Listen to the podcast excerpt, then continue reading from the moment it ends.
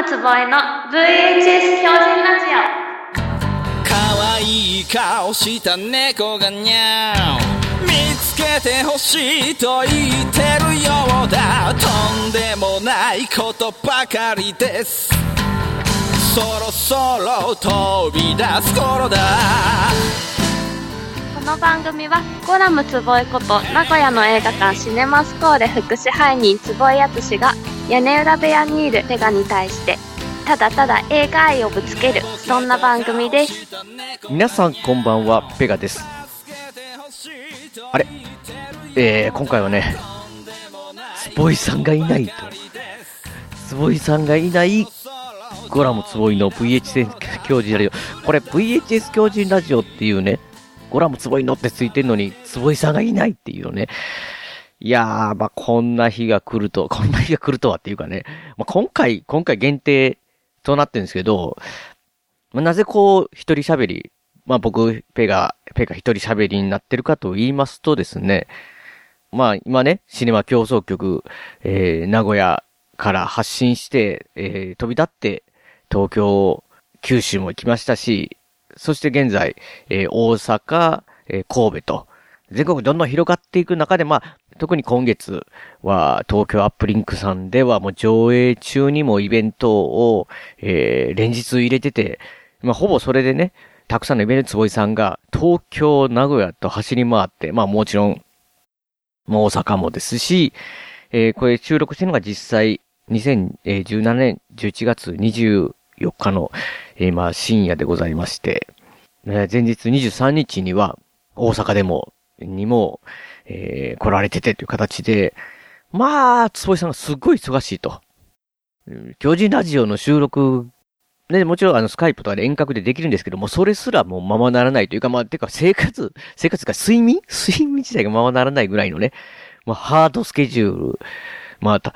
まあ、ある日にはね、まだシネマスコーレさんで働かれてて、まあ、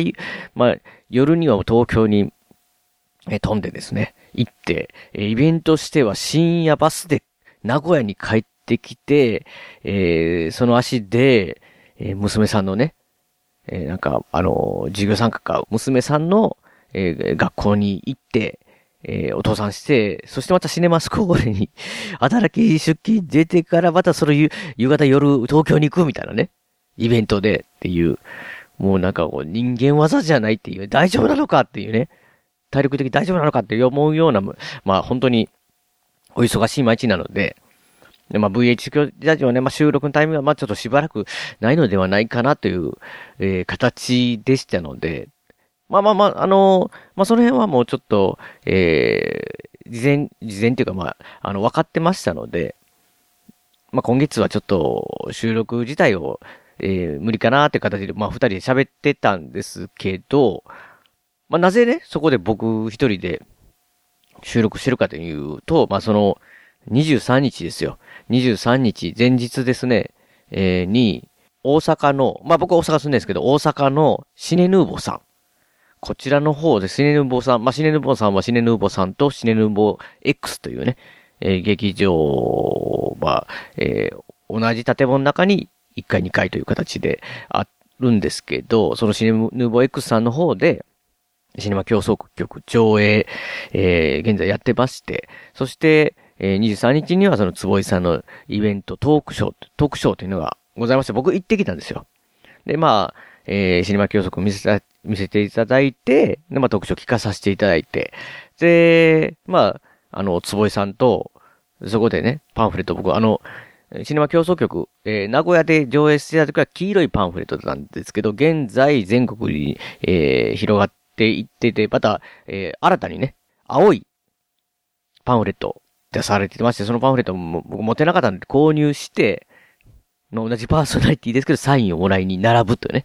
ファンの方と一緒に。で、並んで、まあもちろん、あの、僕の番来て、あの、坪井さんのとこにお願いしますって言ったら、いらないでしょって、自分の、ペガさんの自分のサインしてたらいいじゃないですか、みたいなことを言われながら、まあ、ね、あまあ、サインしていただいたんですけど、坪井さんの。で、まあ、その時に喋ってて、まあ、巨人ラジオね、収録したいですよね、っていう話してて、まあ、どうしてもね、忙しくて、まあ、えー、どうしようかなって言ってたんですけど、まあ、このね、僕せっかくシネマヌーボさん、えー、初めて来て、でイベントを体験して、こう、まあその感想も話したいですね、みたいなこと言ってたら、まあせっかくなんでね、シネマ競争局上映中、今、シネヌーボさんで上映中にアップしたいですよねってなって、まあ坪井さんできないじゃないですか。収録自体がね。で、だからペガさんお願いしますみたいな感じでミッションをね、ミッションを受けたんですけど、まあ、あまあ、その時僕は、あはいって言ったんですけど、よく、よくよく考えたら、この、シネヌーボーさん自体のね、上映期間が、もともとはその、えーその23日が最終っていう形、最終、当初そういう予定だったのが、1週間延長でね、12月1日まで、2017年の12月1日まで、えー上映されるってことで、されることなんですけど、まあでも、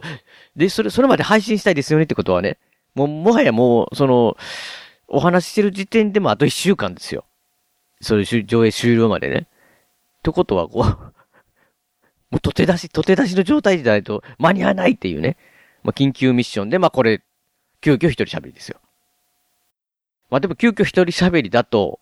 あの、ものすごくね、まあ、心細いというか、まあ、というかね、ゴラムつぼいの VH 教師ラジオっていうタイトルついてるのに、ゴラムつぼいがいないというのは、なんか、皆さんもね、ちょっと寂しい感じがあると思うんで、まあ、今回はね、ちょっともう、え坪井さんにも手伝っていただき、手伝っていただきって、まあまあ、坪井さん、ここにいないんですけど、あの、サンプリング的なね、えーまあ、こういう、こういう感じですよ。どうなんですかね、実際ペガさん。どうですか？どうなんですかね、実際ペガさん。どうですか？どうなんですかね、実際ペガさん。どうですか？どうなんですか？みたいな。とか、まあ、あの、ね、こういう、はいはいはいはい。はいはいはいはいはいはいとかはいはいはいはい。えー、あとね、もう笑ってる、笑ってる。この3種類ぐらいで、3種類ぐらいをちょっとね、ちょっと挟んで、まあ、まあ、なんかまるでつぼいさんがいる雰囲気で、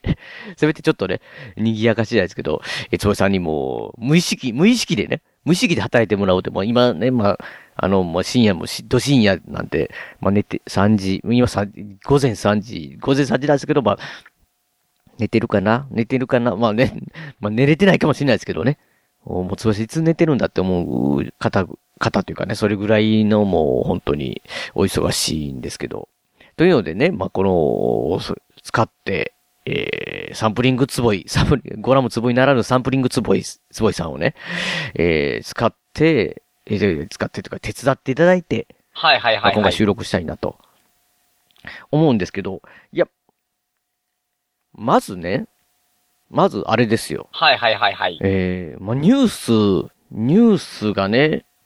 どうなんですかね、実際ペガさん。どうですか？これ本当にすごいです。もうびっくりするニュースが、まあ、このシネマ競争局に関して、えー、あったっていうのがね、これあれですよ。このメテレさん、もちろんこのシネマス競争局、今劇場版が全国で映画上映されてるんですけど、もともとは、あの、メーテレさんの、まあ、ドキュメントとして、えーテレビ放送をね、えーされた、えーそれを、まあ、あの、プラスアルファ、えー時間を、えー再編集されたっていうのが今劇場版なんですけど、もともとその前の、えーテレビで放送された、メーテレさんで放送され、作られて放送されたっていう、このシネマ競争局、名古屋映画館革命が、なんとですよ、第55回ギャラクシー、言うてない、第55回ギャラクシー賞上記選考に、まあ、入賞作品として選ばれたってことです。むちゃくちゃすごい、むちゃくちゃすごいですよね。どうなんですかね、実際ペガさん。どうですか？いや、僕、本当にね、いろんな賞とか詳しくないんですけど、僕でも本当に知ってるね、ギャラクシー賞にノミネートされたっていうことがもう、えげつないなと。まあ、あの、まあ、去年の、去年というかその第54回で言うと、まあ、グランプリはね、まあ、グランプリで言うと、この、グランプリは TBS の、えードラマの逃げるは恥だが役に立つ。はいはいはいはい。まあ、これはまあ、あの、グランプリなんですけど、まあ、例えばテレビ部門の対象としたら NHK スペシャル、ある文民か警察官の死、えーサブタイトルはカンボジア PKO30、えー23年目の告白とか、えーこの辺とか、まあ、本当にそうそうたる、えーこれがまあ対象だったわけですけど、テレビ部門の選ばれてて、まあ、その大賞、その、そういう大賞だとか優勝とか、そういう賞の発表自体は、えー、来年の、えー、6月ですかね、にあるということなんですけど、まあ、その入賞、とりあえずその、入賞作品に選定されたっていうのはね、いやー、すごいなと。いや、本当に。いやー、まあなんか、どんどん本当に感染というか、いや、大きくなっていってるなっていうのはね、本当に、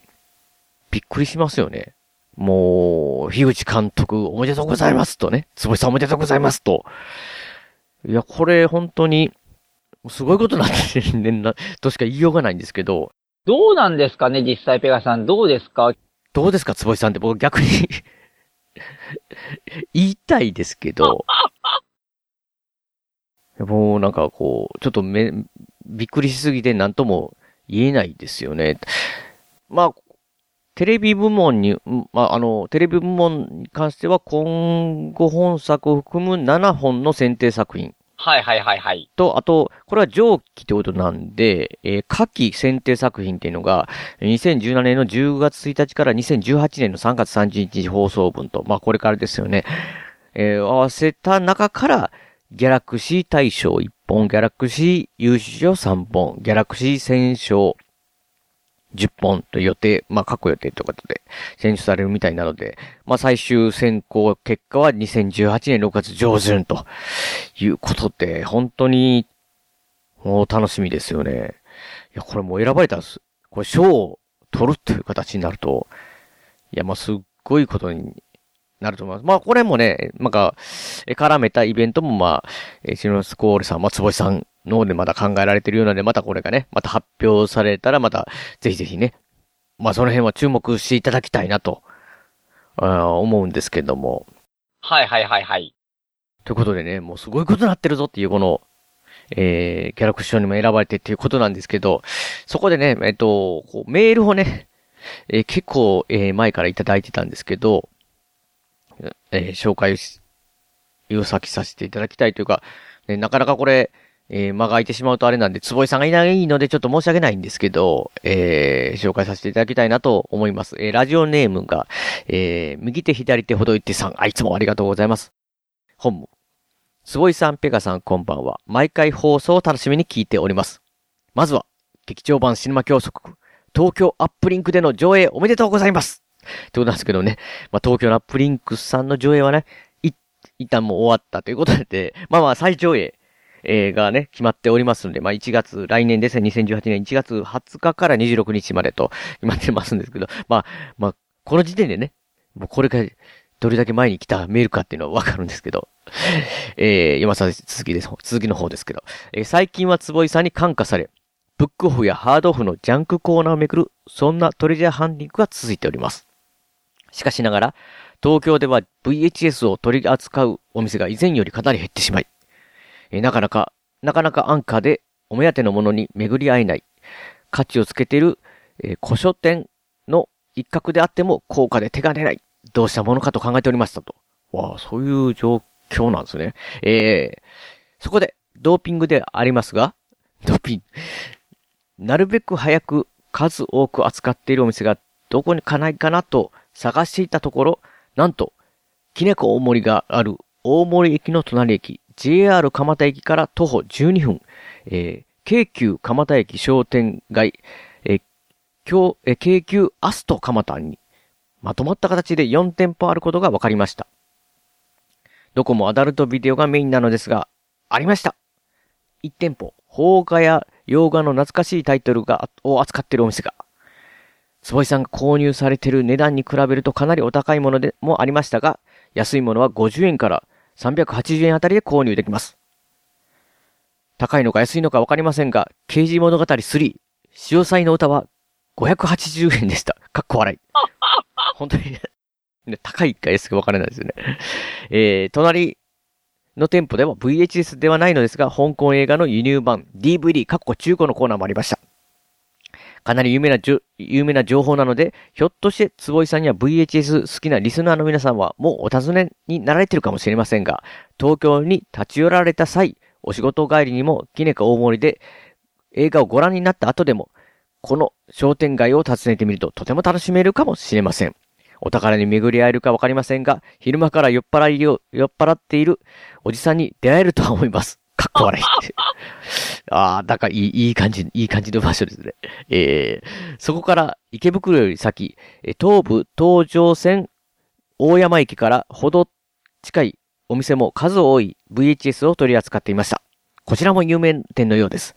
ここのアダルトコーナーは大変興味深く、まるでアダルトビデオでできた体内巡りのようで楽しみます。ちょっとトリップしますが、おすすめです。かっこ悪い。やっぱアダルトコーナーが、やっぱ充実押されてるんですよね。VHS もね。えー、坪井さんも、東京だとこの辺りがおすすめな、などありましたら、ご教授してくださると嬉しいです。ではでは、坪井さん。これからも傷ついたご家族のご紹、えー、家族の紹介よろしくお願いいたします。ちょっとした VHS 情報でしたと。右手左手ほどいて、と。と、えー、追伸。えー、京急蒲田駅は品川駅から京急線一本で行くことができるんですが、最近この京急、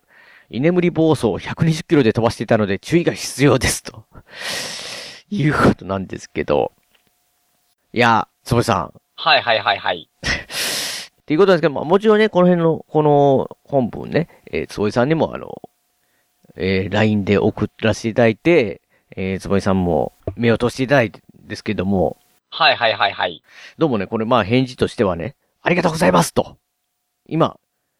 東京に向かっています。まあこれね、多分新幹線の途中なんですよね。が、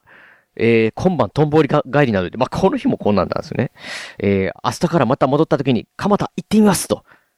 いうことですね。右手左手ことした、これ、坪井さんね、蒲田多分行ったことがなくて、まあ、蒲田行かれたんでしょうね。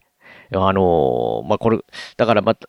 蒲田行くってことなんで、まあ、この辺のね、まあ、話もね、ぜひね、次回でもね、どうだったのか、どうだったのかっていうのは聞きたいところなんですけど。はいはいはいはい。いや、本当にね、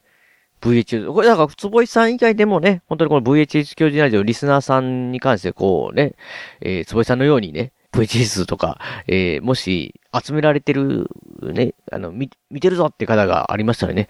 この情報はかなり有力なんでしょうかね。まあ僕もね、東京行くことがありましたね。いや実際ね、こう行ってみたいなっていう気になりますけど、いや、なかなかあるもんなんですよね。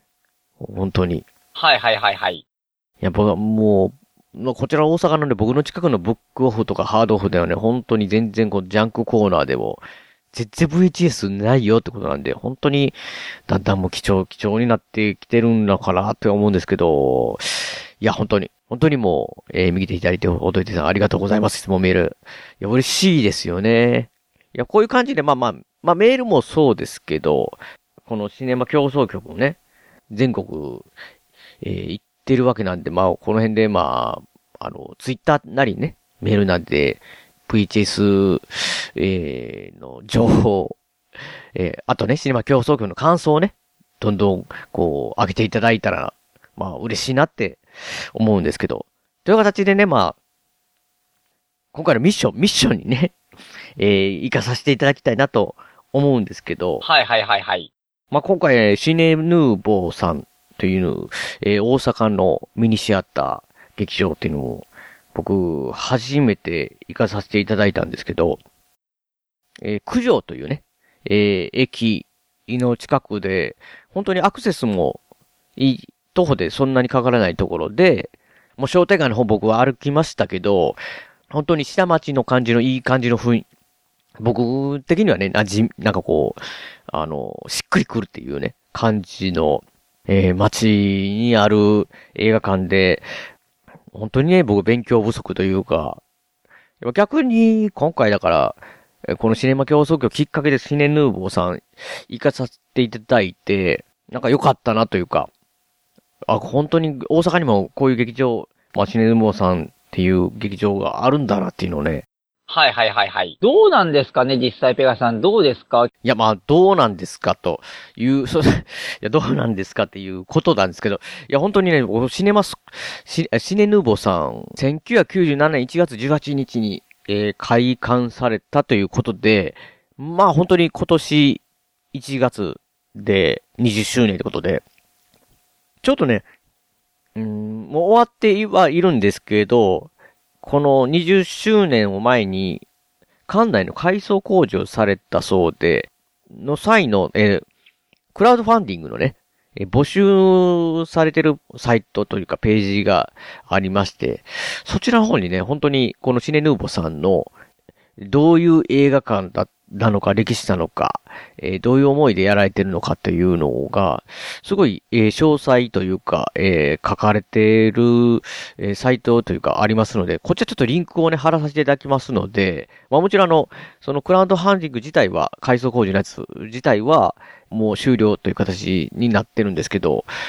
こちらの方をね、よ、興味ある方を読まれたら、あ、えこういう映画館が思いでやってるんだというのと歴史が、えー、非常にわかりやすく、えー、書かれてますので、これぜひ読んでいただきたいなと思いますので、えー、貼らさせていただきたいなと思います。それでですね、このシネマ競争曲が上映されたのが、実はこのシネルーボーさんはシネルーボーさんの劇場と、えー、1階にありまして、2階にこのシネヌーボー X とえー、2つの上映スペースがある形で、え、シネヌボの方が69席で、シネヌボ X さんの方が24席という形になっています。今回はで、そのシネヌボ X の方でね、こうデジタル上映がとか、まあ、いろんなことができるというスペースで上映されたわけなんですけど、いやー、ツイッターにもね、書けさ、書かさせていただいたんですけど、まあ僕このシネマ競争に関しては、まず、劇場版じゃないのは、テレビの方で、えー、メテさんの放送してたものを見させていただいて、で、まあ、シネマスコーレさんの方で、えー、上映した分を名古屋で見て、前回ですね、前回のあの、脳型映画祭、福岡県の、えー、脳型映画祭で見させていただいて、まあ、今回、大阪シネヌーボー X さんの方で、ということなんですけど、いや、本当にね、もうね、わかる人だけはわかるんですけど、お弁当のシーンの、カチャってこう、こんなお弁当があって、楽屋でお弁当をこう見せるシーンが あるんですけど、そこのね、弁、お弁当のおかずのね、もうレイアウト、覚えてしまうぐらい、もう見てるんですけど。はいはいはいはい。どうなんですかね、実際ペガさん。どうですか？いや、何回も見れる映画ですね、これ、本当に。で、まあ、もちろんね、なんか坪井さんのキャラクターってことで、この、笑い。そうそう。いや、そうですよ。つぼいさんが笑うわけじゃなくて、こう、まあ、そのキャラクターで笑いがちょっと、全面じゃないですけど、押し出されてるところがあったりもするとは思うんですけど。はいはいはいはい。このミニシアター、それこそシネヌンボさんはじめミニシアター、全国のね、ミニシアターがシネコンに対して対してというか、まあ、映画全体がっていうので、ね、本当に経営っていうものに関してこう、えー、どんな風にして、えー、向かい合、向き合ってんだっていうのとか、そういうのとか、まあ、坪井さん自身のね、その、イベントに対する全力、まあね、よくこの番組でも、全力でやる人には、の船には全力で乗ると、えー、いう、そういう、本当にまあ、まあ僕からしたら、ストイック。まあ、ストイックって松本さんは思ってないかもしれないですけどね。本当にまあ好きな映画に全力注いでるだけだって言われるかもしれないですけど、そういうのがやっぱり、もうかっこいい良さとか、まあ、本当にこの、いろんなものがね、ちょっとつ、思いが積もってて、本当にこう、なんですかね、エンターテインメント作品としてすごい面白い作品だから、なんかこう長見れるのかなっていうところですよね。本当に。まあ、それと、僕はまあ今回、こう、シネマスコー、えー、このシネマ競争曲、えー、もうかなり数見てますけど、はいはいはいはい。シネマスコーレさんで見る。まあ、坪井さんも言ってましたけど、もうシネマスコーレさんで見たときは本当にね、シネマスコーレさんのスクリーンでシネマスコーレさんの外側とかシネマスコーレが映るというね、一体これどこにどうなってるんだっていうね、もうつぼさんが言うリアル 4DX みたいなね、こと言われてましたけど、なんかもう、よくわからない、なんかトリップ現象が起こったりするのもあるんですけど、まあそのシネマスコーレさんで見せていただいた時もそうですし、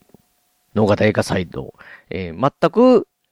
名古屋とか坪井さんにゆかりがない、えー、方たちの前で見た時と、本当にこの大阪もそうですけど、大阪もそうですね。あの、坪井さんのことを知ってる方が、ご存知の方がどれぐらいいるかっていうところの中で大阪の方はどういう反応かっていうので、えー、見るっていうね、この、えー、最、三巻での、三巻というか、まあ、えー、三つの場所での体験っていうのがすごい、それぞれみんな反応が違うくて、はいはいはいはい。まあ、その、場所だからだだけではないと思うんですね。その日っていう、本当に多分、えーその時の、えー空気感っていうのは全部違うんで、それがもう同じシーンでも、あ、ここですごい爆笑するんだ。ここはそんなにっていうのがね、えーいろいろ出てて、いや、面白いなと思いましたね。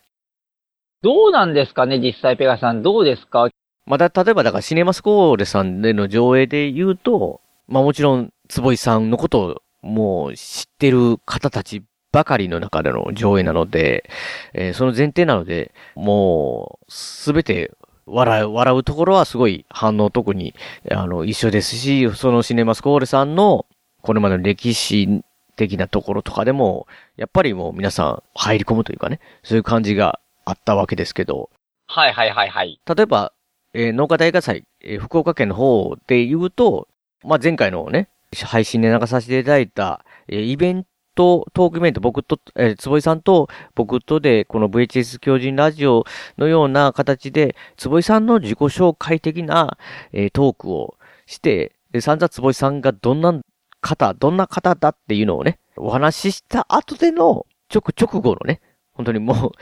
す数分間休憩を開けただけの、えー、島競争局上映って形だったので、またそれはそれで、今目の前の人が、目の前にいた人が画面から出てくるっていう形で、えーしかもキャラクターもね、まあ、あの、えー、野方の、えー皆さんや、えーお優しかったというか、えーそういう形だったので、受け入れられて、あの、すごい盛り上がったっていう形だったんですけど、はいはいはいはい。まあ、だから今回大阪ですよ。大阪が本当に僕、まあ実際はこのシネルボ X さんの方でその上映前に、本当に、え数分坪井さん出てきてちょっと挨拶をしてからの上映って形ではあったんですよ。だからま、全く、えー坪井さんが出てこない状態での上映ではなかったんですけど、その23日に関しては。えーただこう坪井さんがちょろっとお話しただけでも、上映って形なんで、え実際、この映画を初見っていう方とか、全くそういう坪井さんの情報なしでの初見の方も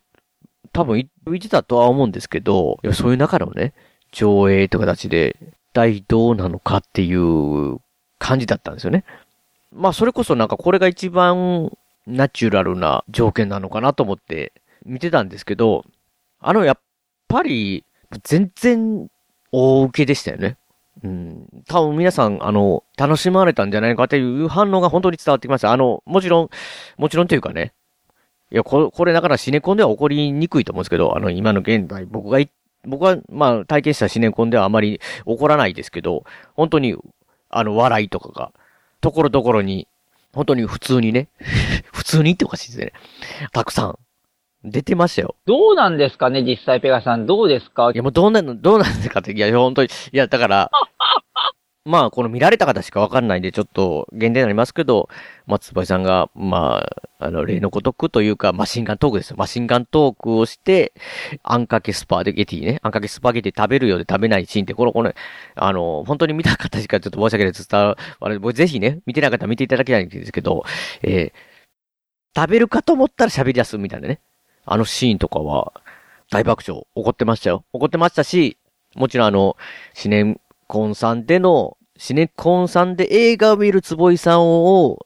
シーンがあるんですよ。だからまあ、だからそのシネコンさんで、坪井さんが映画を見てるシーンを見、シーンを見てる、そのシーンの映画を僕ら見てるわけですけど、なんかまあ、よくわからない状態ですけど、まあ、赤外線スコープみたいなんでね、緑色になった坪井さんが、の顔だけをね、坪井さんが映画を見てるし顔だけを見るっていうシーンがあるんですけど、そこでもね、いやもう笑い起きてましたよ。本当にだから、ですし、多分、この、どうやってシネマスコールさんが、坪井さんだけでなく、その、支配人ですよね。シネマスコール支配人の木又淳二支配人ですよね。支配人がどうやってシネマスコールは今まで戦ってきたのかというかね。まあ戦ってきたのかでいい表現はで、まあ正しいと思いますけど、うん、そのシーンでも多分皆さん食い入るような感じだったと思います。これはだから本当に、だから、まあ改めてこの大阪で僕ね、見させていただいて、一緒に見てる方の反応を見て、やっぱし、間違いなく、こう、つぼりさんね、すごいいつも心配されますけど、えー本当に前情報なくても、まあ本当に映画をことを好き、それこそミニシアターとかね、そういう映画館で体験して映画を見ることが好きな方は、もう本当に間違いなく楽しめる映画なんだなっていうのはもう3位認識、できましたよ。本当に。だからもう、あのー、嬉しいなと思いました。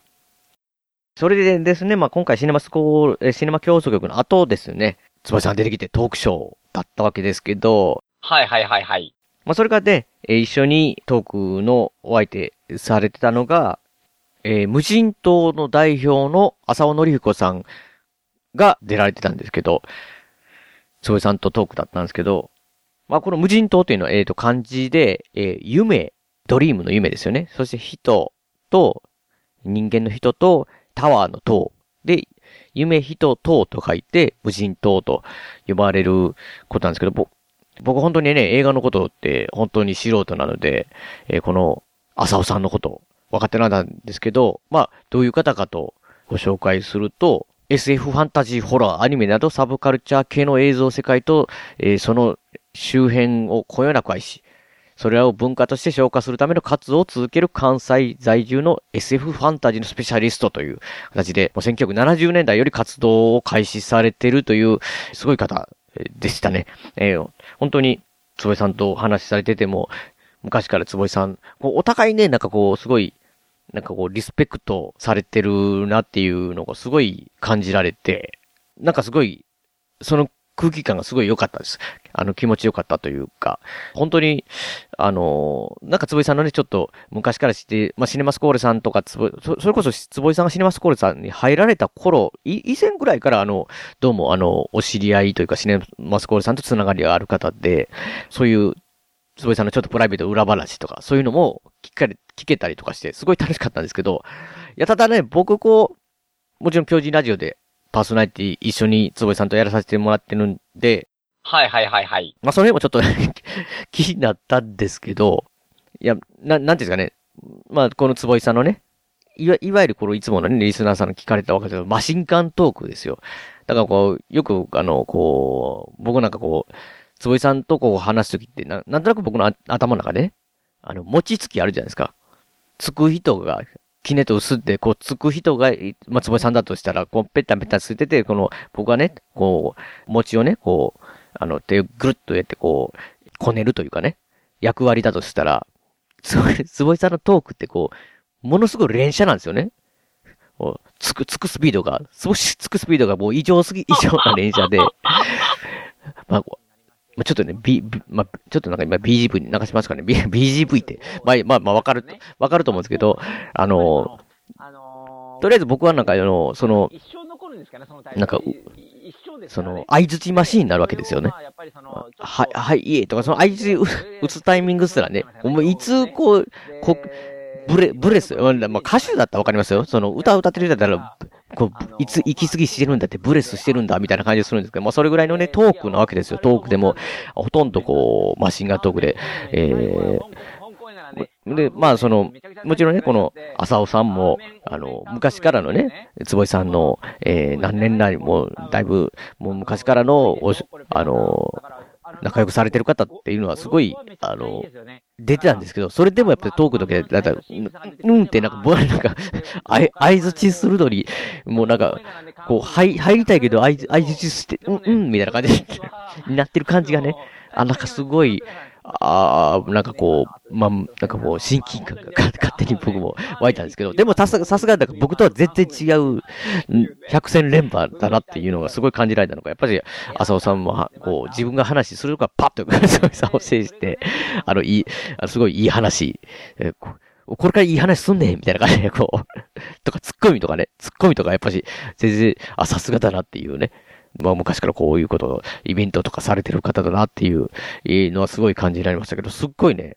まあなんか本当に、坪井さんも浅尾さんのことを尊敬されてるなっていうかね、えー、して、まあ浅尾さんも坪井さんのこと大好きなんだなっていうのがすごい伝わるところで、まあなんかやっぱり共通点というか、やっぱ浅尾さんの方からね、もうなんかこう、坪井さんからいつも聞く話を、浅尾さんの方からも出てるというか、なんですかね、その、映画は、まあ、特に、いいのは特に、今はスマホでも見れるし、本当にパソコンでも見れるし、配信とかでも全然見れるけども、映画館で見るっていうのは特別なんだっていうのをね、体験なんだって映画館行くこと自体が体験なんだっていうのをね、すごい話されてて、もう坪井さんももちろんそれね、いつもよく、えー、思われてるし、言われてることだったりするので、なんか本当に、ああ、共通してるなっていうかね。いや、本当に、坪井さんが映画を好きになるきっかけ、プロジェクト A2 をね、と、表裏教室の日本立てを見た時の体験がっていう話で、もう本当にね、盛り上がるトークだったんですけど、まあ、それのね、あの、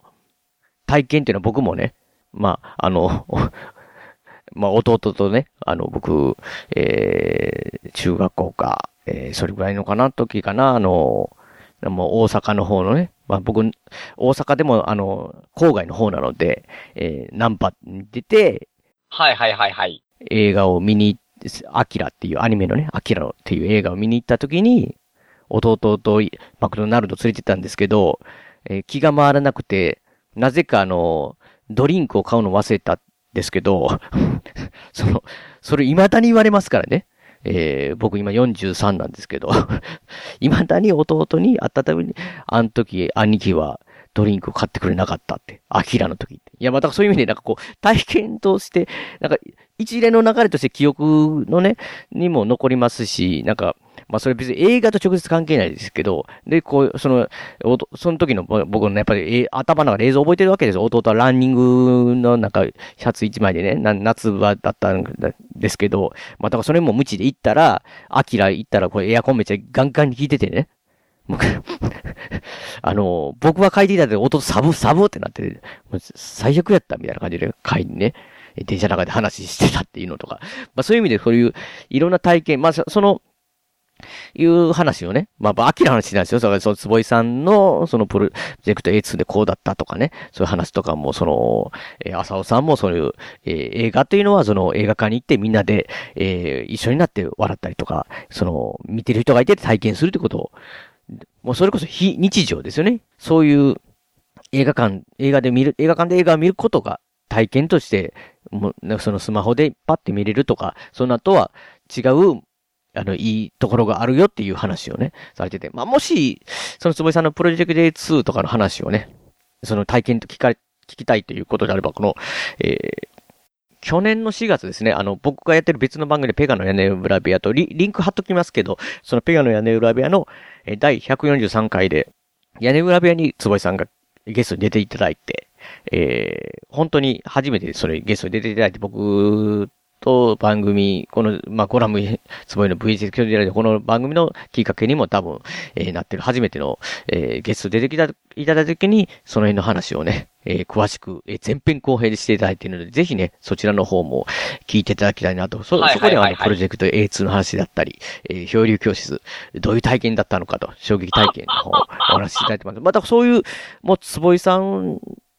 まあもちろん映画のこと、映画すべてでその記憶が鮮明っていうのはありますけど、そまあもちろんね、どんな方でも、まあ僕もそうですし、そういう映画体験っていうのはありますので、まあこの、シネヌーボさん、そうね、まあもうなんか本当に僕初めて、えー、行かさせていただきましたけど、えー、地下に階段を降りる感じで、トントントンと降りてって、本当にあの、すごいなんていうんですかね、その、雰囲気がすごいあって、味があってっていう。まあ、もう本当にそこ階段を降りると別世界というか、映画の、えー、空間にギュッとなってて。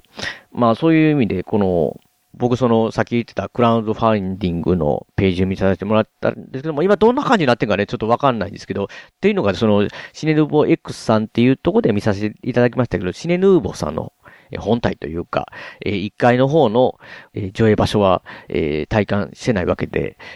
クラウドファンディングのその、そこのページで書かれてたんですけど、え、天井の方がね、いや、水中映画館って言ってね、そこの地下に降りて、天井を見上げると、まるで水中の中から水面を覗く、海の中から上を覗くようなね、天井にな、ような感じにデザインされてたりとか、あ、すごい面白いなっていうね。だからその、なんかその、まあもちろん改装されてまた今は変わっててどんな感じなのかさらにね、まあなって、なってんのかなっていうのもありますし、なんかこのシネンヌーボさんの方でもこう、映画みたいなと思いましたね。だからそれがやっぱし、特別な体験というか、ね、まああの、まあ特別と言ったらあれですけど、まあ、一、日常と切り離されるというか、映画の世界に浸れるというか、非日常の体験っていう意味でね、こう、映画っていうのは、ただまあその、今ではまあ、どんどんね、スタイル変わってきて、僕もスマホでも見れ、見ますし、本当に、アマゾンプライムだったり配信も見ますけれども、本当に劇場に行くっていうことが楽しいというのをね、えー、すごい最近やっぱりつくづく感じますし、そういう意味でこの、ここのクラウドファンディングのページの方でも、やっぱりそのシネマスコーレさんじゃないですけど、このシネヌーボーさんの方も、本当に戦いに行ってるんだなっていうか、うん。で、皆さん、それを支えてる方々、クラウドファンディングにね、多分、投資された方もそうです。投資というかね、えー、された方もそうですけど、皆さん映画が好きなんだ、愛してるんだな、という感じがしましたね。それがね、本当に、この浅尾さんも感じましたし、話、えー、その二人がトーク、話すトークだったので、すごい、えー、楽しかったですけども、やっぱね、つばさんのマシンガンをね、もう連射はエグ、エグかったっていうね。いやー、でもね、すごい楽しい、えー、時間過ごさせてもらいましたし、いや、これからだから、再上映がね、始まって、また、えー、だからそのアップリングさんの方の方でも東京の方で、こちらも1月20日から26日で、えー、シネマスコールさんの方も再上映決定して、これ、ちょっと僕もね、はっきりした情報がちょっとは、あの、つかめてないんですけど、そこでつぼいさんが多分おっしゃってたのが1月あるという形だったと思いますので、これもね、ちょっと、えー、シネマスコーレさんの、えー、公式ページか、もしくは、えー、公式ツイッター、こちらをチェックしてたり、まあ、つぼいさんのツイッターをチェックしていただくのが一番だと思いますので、ぜひぜひね、あの、足を運んでいって、どんどんね、え、ツイッターとか、まあ、V 教授ラジオのメールでもいいんですけど、もうどんどんね、皆さん、あの、まあ、まあ、一番ツイ、まあ、ツイッターがいいかもしれないですね。ツイッターで声を上げていただいて感想をね、神戸だったり、京都だったり、あの、大阪だったりで聞いてた、あの、見、見ていただいて、声をね、どんどん上げていただきたいなと思います。ということで、これ、いつアップできるのかな？本当にね、もうアップして、シネヌボーさんに一人でも言っていただいたら、ね、坪井さんも嬉しいなと思いますし、あの、他のね、地域の方は、なかなか遠い方もいますけど、一番近い上映場所に行っていただいて、ぜひぜひ見ていただいていただいたらもう本当に嬉しいなと思いますので、まあそれでまあギャラクシー賞、ね、優勝っていう方だけだけでもすごいですけど、いや、どこまで行くのかなっていう感じしますけど、本当に、まあ一人でも多く映画ファン、もうミニシアター系のファンの方特にそうですけど、えー、まあ一人でも多くの映画ファンに見ていただきたい作品、ぜひよろしくお願いいたします。ということで、はいはいはいはい。まあ僕のね、拙い一人喋りで、坪井さんが全くいないという状態だった。どうなんですかね、実際ペガさん。どうですか？いや、またさ、さ、ね、サンプリング、サンプリングではいてくれたんですけど、いや、まあ来、次回ですね。次回は坪井さんもいると思いますので、あの、楽しみに、えー、していただきたいなと思いますので、まあ、今回、VHSQ やりはここまでとさせていただきたいなと思います。オープニング曲、え2曲は、笹山さんで、ウィスチョウでした。えー、ナレーションの方は、南條琴美さんでした。ではまた次回の配信でお会いしましょう。さようなら。溢れ出す魂さらけ出す白状そんなのじゃ聞こえないぜ外れりゃ悩ましい病気がちな症状そんなした猫がにゃお見つけてほしいと言ってるようだとんでもないことばかりですそろそろ飛び出す頃だろうこの番組ではご意見ご感想などメールでお待ちしています。宛先はペガ屋根裏プラスつぼい at gmail.com でお願いします。では次回の配信でお会いしましょう。さようなら。